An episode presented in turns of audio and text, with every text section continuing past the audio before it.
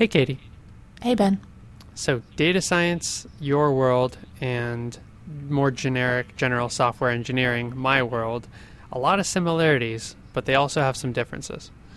Mm, yeah, and that's kind of what makes this podcast work in a sense is that there's enough overlap for us to find some common ground, but there's also enough differences that we aren't just saying the same things back and forth to each other. So, yeah, I would definitely agree with that. Awesome. Well, let's dig into one of the differences here on this episode. Sounds great. You are listening to Linear Digressions. So, there are many things that make data science and software engineering different. Uh, but one that I was reflecting on a little bit recently is my sense, and you should correct me if I'm mistaken here, Ben, that within constraints, kind of anything is possible in software engineering if you like want it bad enough. Do you know what I mean? Yeah, I do. Yeah, that's a good way of putting it. I guess so I've been I've been reflecting on this as well. Um, eh, for a different reason, I've been kind of thinking about uh, the various hobbies that I have. Like I like building things with wood, so I've got a screw gun and a saw and all that stuff. And and like I could build, I, I can I can say I can build anything I want, but I really can't. I'm constrained by the laws of physics. I'm constrained by the strength of wood and uh, all of that. But with programming, with um, computer science, you are not really constrained in the same types of ways. You're not constrained by anything physical, uh, unless you want to get like really in the weeds and talk about bits um, and registers. Yeah, exactly. Transistors. Right. but we're very rarely down at that level. Usually, we're just kind of thinking in abstractions, and that's one of the things I really love about software development is that you're you're building with concepts you're not building with physical things. You're building with concepts, and so you can put those concepts together in any way you want, and you can uh, create these generic concepts that can be used in other contexts and uh, made more specific or more general. Uh, I don't know. I, I don't feel like I'm doing the most eloquent job of saying, but basically, we're not constrained in software development by the laws of physics or by uh, reality, I guess. So if you want to build something, you might be constrained by, say, the budget or your expertise in an area. Maybe your boss might say, "You know what? We can't build that because it's you just told me it's going to take you 5 years." But if you had 5 years to do it, you could do it. Yeah, to put it a little more prosaically, like what are what are some simple examples of things that you can basically do in software engineering no problem. So let's say you want to add a button here, you can add a button there. Like there's almost never if it might not be easy. Uh, there might you might be working with a library that makes it challenging to put a button there. But mm-hmm. if you were to tear the library apart, you could, if you wanted really really wanted to, you could put a button somewhere. Uh, you know, you could let's say you got some database schema and you want to change around the schema to enable some new feature. You can change around the schema again. Might be a lot of work Mm-hmm. But certainly might possible. be annoying. You might have to do a migration on your database or something like that. But yeah, you could you could get it done. Or you know, let's say you have a feature that's um, with a naive implementation, it's running at a certain speed, and your boss says, "I want this to run ten times faster." You might have to do a whole lot of work, but in most cases, like you can get it to go ten times faster. It might not be you know, the juice might not be worth the squeeze, but it's very yeah. it's pretty rare that we're really running against, like you said, you know, the laws of physics in actually implementing something in software, right? Right, so I, right. that was kind of you know some a few examples of things that I was thinking about with enough willpower and resources, kind of anything you can think of building, you can build. Uh, yeah, kind my of world generically is uh, speaking. feeling really good right now, but your your world is not that way. Well, yeah, and this is the thing that I was thinking about, and one thing that makes software engineering and data science really different in a way that I think is data scientists sometimes take for granted, but that sometimes leads to misunderstandings. Data scientists, on the other hand, we're usually doing something like let me pick a, a, a, simple but very common example, which is a data scientist is building a model where they want to predict something.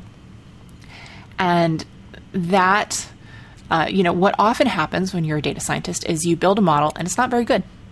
And it might not be very good for any one of a number of reasons. And the reason that they pay you so much money is to be smart about which of those reasons you should hmm. spend your time working on. You know, should you try a different algorithm? Should you tune the algorithm? Should you get more data? Should you manipulate the data to be in a different format?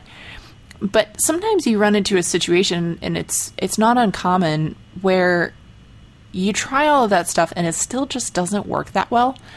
And there's a conceptual barrier that there's a good chance you're bumping up against, which is that the thing that you are trying to predict and the thing that you are using to predict it, there just isn't a very strong relationship between those two. Like, let's say you're trying to predict whether someone is going to have an adverse reaction to some kind of pharmaceutical. Mm-hmm. And the data that you have is their age, their race, and their gender. Like, let's say that the their reaction to that pharmaceutical just has nothing to do with any of those things. Like maybe it's mm-hmm. whether they're left-handed or right-handed, or maybe it's their hair color, or maybe it's something totally different where they live. I don't right, know. Right, right. So you're who trying the, to build software were. that's going to understand the real world, and if a correlation doesn't exist in the real world, your algorithm, no matter how good it is or optimized it is, can't pull that out. Yeah, there has to be something in the data for for a model to find it. Like this is all about pattern recognition. And if there's no pattern in the data that you have, it's not to say that there's no pattern at all. It, there might be one, it's just not apparent in the data that you have. But then it kind of means that it doesn't matter what you do to a certain extent. Like it's still not going to work that well. And I think that this is pretty different from software engineering in the, in the way that we were talking about because in software engineering there's this notion and it, it's not just software engineering, right? It's like a lot of a lot of types of work that people do. It's like writing or I don't know, business stuff where you're making up new organizational plans or operational stuff or whatever. Where there's some notion that if you keep working on it and you keep trying things that eventually you probably could get it working. It's just how much it's going to take for you to get there. People who are used to sort of that way of thinking about work can sometimes get pretty confused when a data scientist comes back and says, "I'm sorry, this isn't working," and there's there's kind of nothing we can do about that. You know, that doesn't sound oh, like interesting. That's something so that like it's just a foreign idea. So you're saying like maybe executives at a company or uh, I don't know, boss people might be used to just saying like, okay, well, here's you're saying it's not working. Here's some more time, or here's some more money, or like this is always a surmountable problem. Is is kind of the mentality that they're trained to have by their in- interaction with all the, these other industries. But with data science and machine learning, it's it's just kind of fundamentally different, and so they may not have the right mentality when working with those people. Yeah, I mean, ultimately, science, data science is hopefully science. So, the whole idea of science is that we we do it not necessarily knowing what it is we're going to find, and we need to be agnostic in a sense to the outcome that we get. Like, we could see something, we could not, and scientists are very comfortable with that idea that a good result for a scientist is having uh, a good, solid experimental design or data analysis design, or however it is you want to think about it something that's if there is something there to discover, ideally your your method of analysis will discover it. So whether that's I'm thinking right now to my background in particle physics where I was le- searching for new particles, so there the discovery is obviously a new particle, but it could also be something like some causal relationship between some factor and an outcome that you care about. Anything like that, you know, statistically significant differences between two different groups in some relevant way. So we're really comfortable with the idea that there might not be a difference there. But again, that's something that, um, especially folks who have trained in the sciences for many years, you know, they sort of take for granted in the way that we think about things, but that is a little bit more foreign to, especially some of the folks that we have to interact with in most of our day to day jobs as data scientists. And so I, the thing that I think is worth calling out is that this is something that can be implicitly expected by business folks sometimes. And so then when data scientists sometimes come up with models that don't work, you should keep in mind as a data scientist that you might have to do a little bit of education of your colleagues. yeah. Maybe even before you release the model result, maybe even when you're talking about building a model that you're putting in I mean it's kind of it's kind of annoying to do, but in some ways it can help you out later. Uh, you know, put in the the proper caveats like if there is something here, we expect to see it, but just to emphasize that we don't know in advance that there's something here. That's the whole that's the whole thing that we're trying to do. Right. And if there's if there's nothing there, it's actually not good practice for me to come back and tell you that there is because you know it means that at at best you're changing around a bunch of processes for something that probably doesn't work, and at worst you could be actually making things worse um, and kind of reminding some of your some of your folks who aren't as familiar with science how important it is to be agnostic to that outcome. That as much as mm. sometimes we're like cheering for one side or another, as good scientists, we should be open to any any result that the data insists on giving us.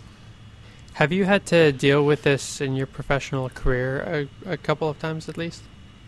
Yeah, it's come up, and I don't know that it always looks exactly like this because it, it can take a mm-hmm. lot of forms.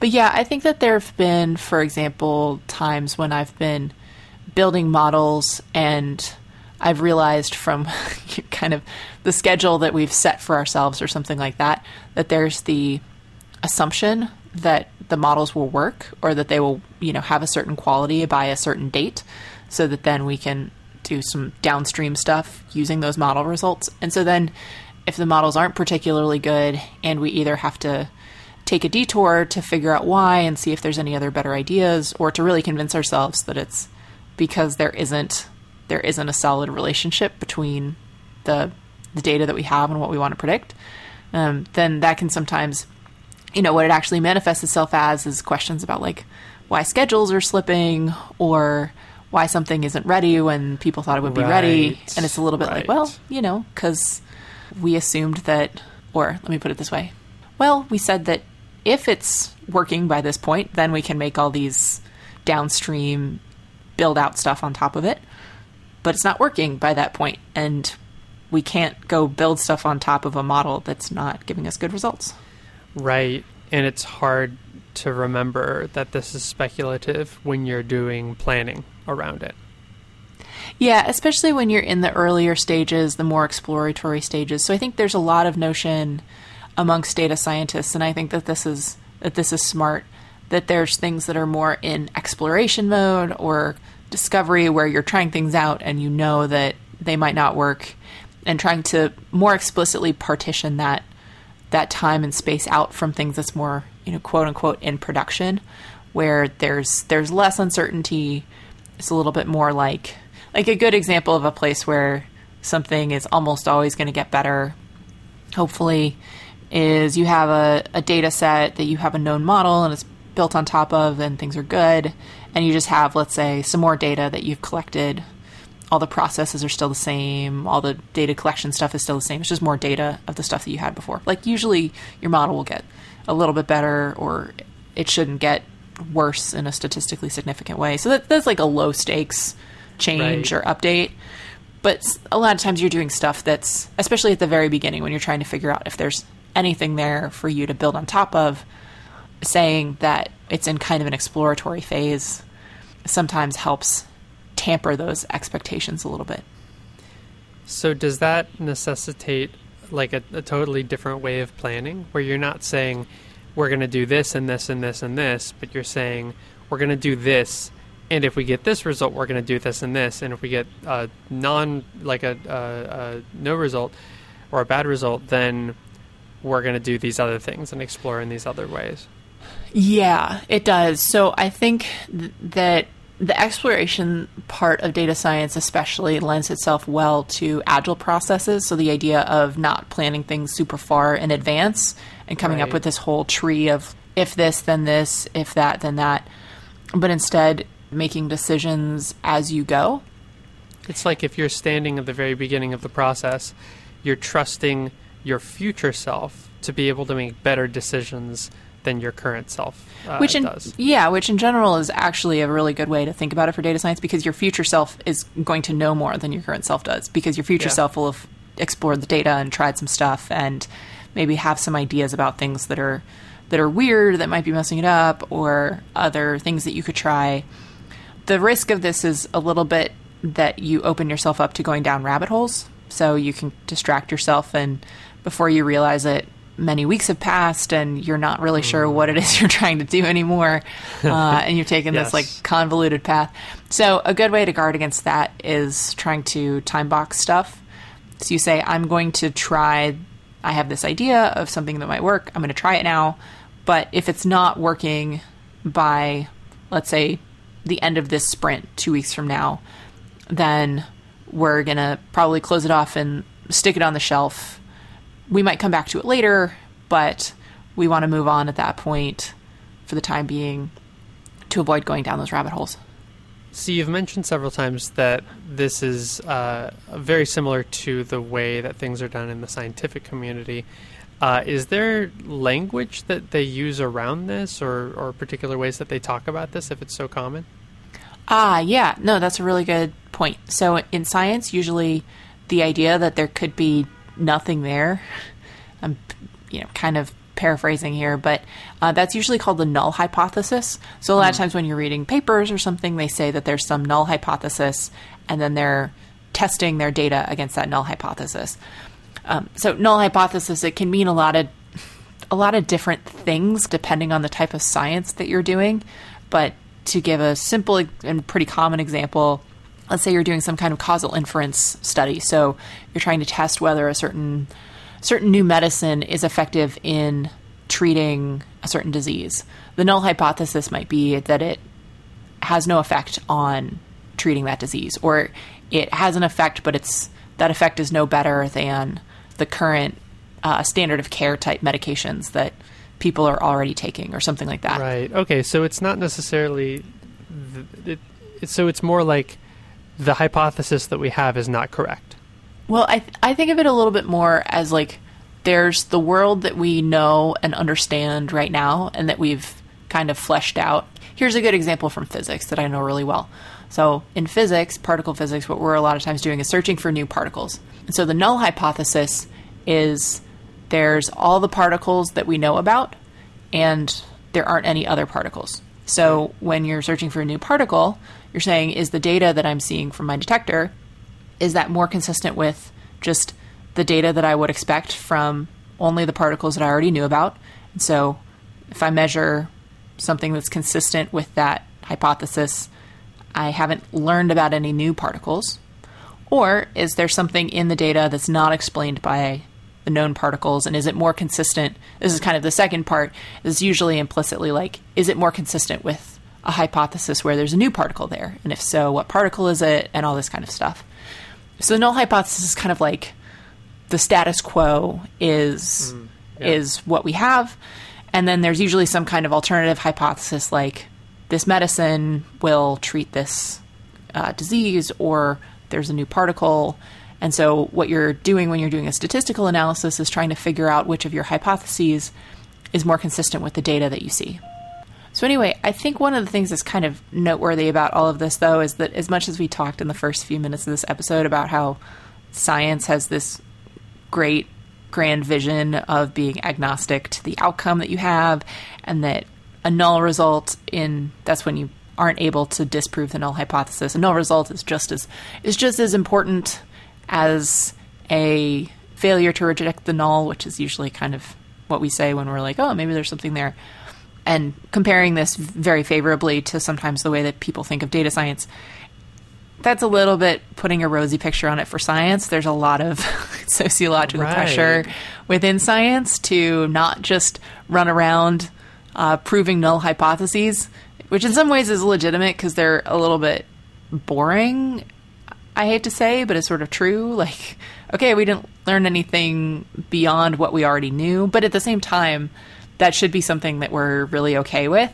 That is the scientific method working in a sense, and this mm. has all kinds of this has all kinds of implications for how science actually gets done, and, and to some extent that you should be aware of as a data scientist. So, the idea of let's say you do an analysis and you're not able to reject the null hypothesis, so you tweak it a little bit, trying to find something else where you where there could be something a little bit more interesting. Well, now you're starting to walk down a road of what we call p hacking.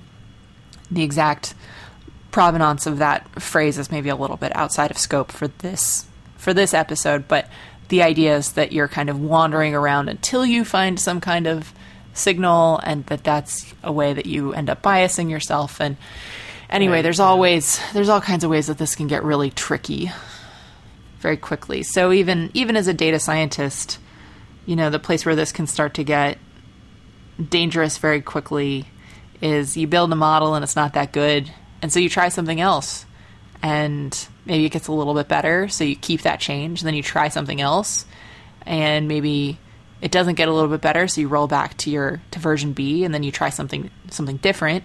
It gets a little bit better so now you're on version c and you can pretty uh, easily wander yourself into a place where you've kind of fooled yourself into thinking that you have something significant, but instead you're uh, you're kind of fooling yourself. You've wandered away a little bit from the scientific idea of we just just have our, our hypothesis and we're trying to tell if it's true or not. It's like, well, your hypothesis has changed so many times in the course of doing all of this experimentation that now it can be pretty tricky to know how strong of a result you really have and anyway how to back yourself out of that it can be uh, tricky to say the least and Yeah, it sounds like a rabbit hole. yeah, it's definitely beyond the scope of what we can talk about here. And there isn't really a perfect recipe for it, quite honestly. But it's a thing that you need to be aware of as a as a data scientist. Also, that's the that's the flip side of letting your boss pressure you into manipulating your model until it works. Is that it can pretty dramatically increase the chances that you're just coming up with a noisy result, but calling it significant or science or something like that. Anyway, Okay. so yeah, not to be a downer. Wah, wah. Yeah. Well, I guess I guess the takeaway then uh, that I'm taking away from this is if you're in data science, you should be aware that um, other people around you who are not uh, maybe who are not you or your immediate coworkers or working on the in the same type of field you have may expect things that are just not possible may expect that you should be able to tweak the model until it gets really really good when the reality is you you might just need to back out and try something different.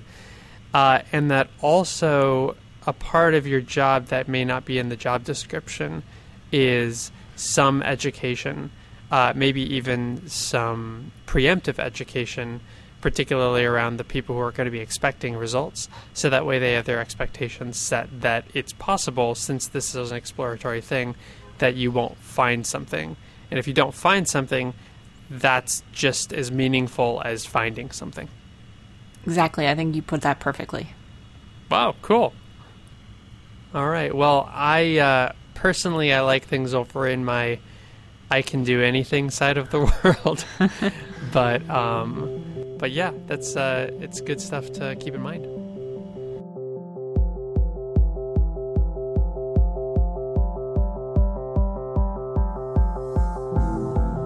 Linear Digressions is a Creative Commons endeavor, which means you can share or use it any way you like. Just tell them we said hi. To find out more about this or any other episode of Linear Digressions, go to lineardigressions.com.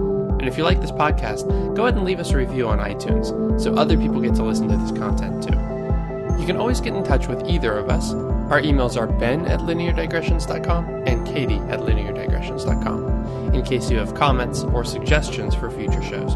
You can tweet us at lindigressions. Thank you for joining us, and we'll see you next time.